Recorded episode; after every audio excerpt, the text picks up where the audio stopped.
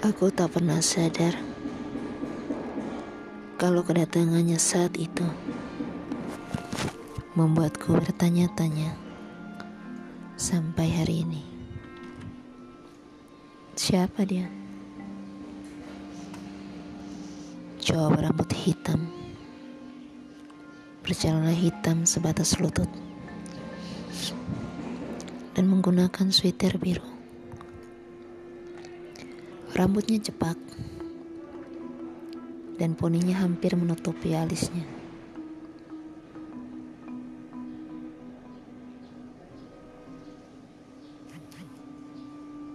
Semenjak bertemu dengan dia, aku selalu bertanya-tanya, dari mana datangnya? Siapa dia? Dan apa maunya. Siang itu pukul 12 siang.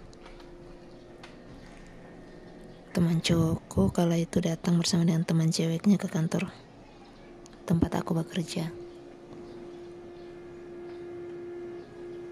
Karena aku belum mengenal teman ceweknya, jadi aku menjabat kedua tangan teman cewek dan cowokku ini. Dia yang tidak ku ketahui siapa datang juga dan ikut berjabat tangan denganku.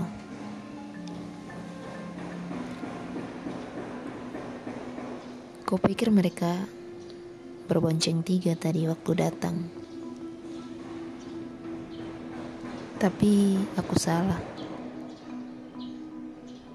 Kedua temanku bilang mereka hanya datang berdua.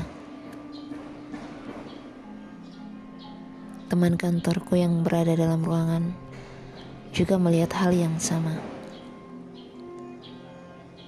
Lantas, siapa cowok yang baru saja ku jabat tangannya itu? Semula aku tidak terlalu menyadari.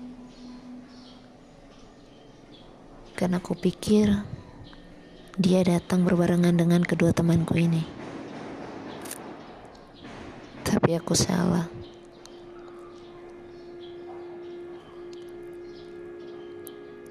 Tangannya dingin, kulitnya pucat.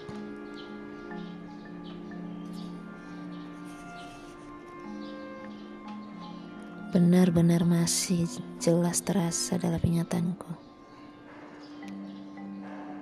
Dia tidak berbicara, cuma tersenyum singkat. Terlihat jelas langsung pipitnya. Tapi kala itu tak selang berapa menit setelah bersalaman, sosok itu pun menghilang.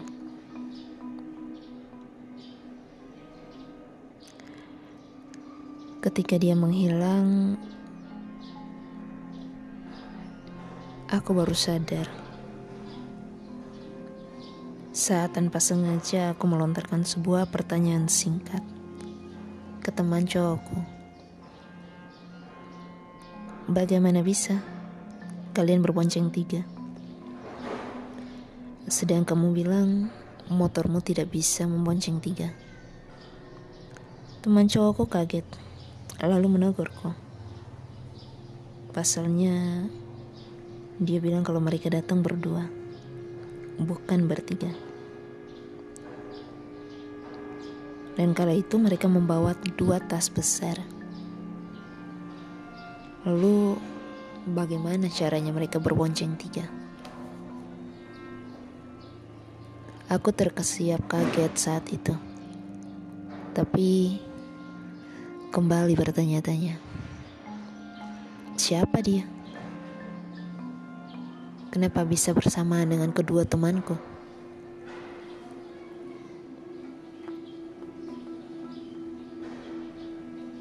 Senyumannya masih kuingat dengan jelas.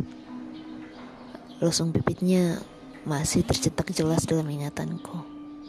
Pakaiannya, cara dia berjabat tangan, cara dia tersenyum.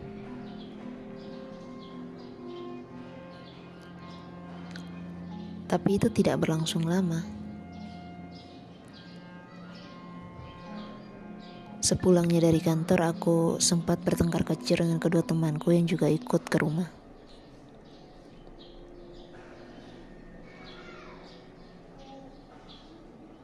Memang,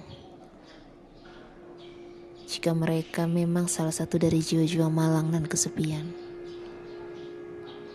mereka butuh energi yang sangat lumayan besar untuk bisa menampakkan diri mereka dalam wujud seutuhnya seperti itu. Mungkin dia salah satu umat yang meninggal,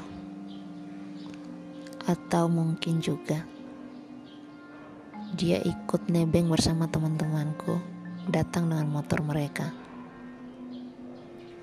Ah, sejujurnya aku tidak mau terlalu mengingat dia. Tapi beberapa hari yang lalu, saat aku baru saja datang ke kantorku, melewati depan gerbang, dari jauh kulihat seorang lelaki dengan perawakan yang sama, duduk di depan pintu gereja. Dengan langkah cepat, aku pergi untuk melihatnya dari arah dekat. Sayang, Ketika fokusku teralihkan ke HP ku yang bergetar, ku lirik lagi ke arahnya. Dia menghilang.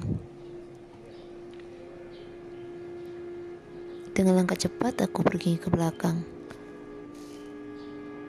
Mencarinya sebentar. Karena Kau pikir mungkin dia belum terlalu jauh untuk berjalan. Nihil. Aku tidak menemukan apa pun. Aku tidak menemukan siapa pun. Dan aku tidak tahu dia di mana pun berada.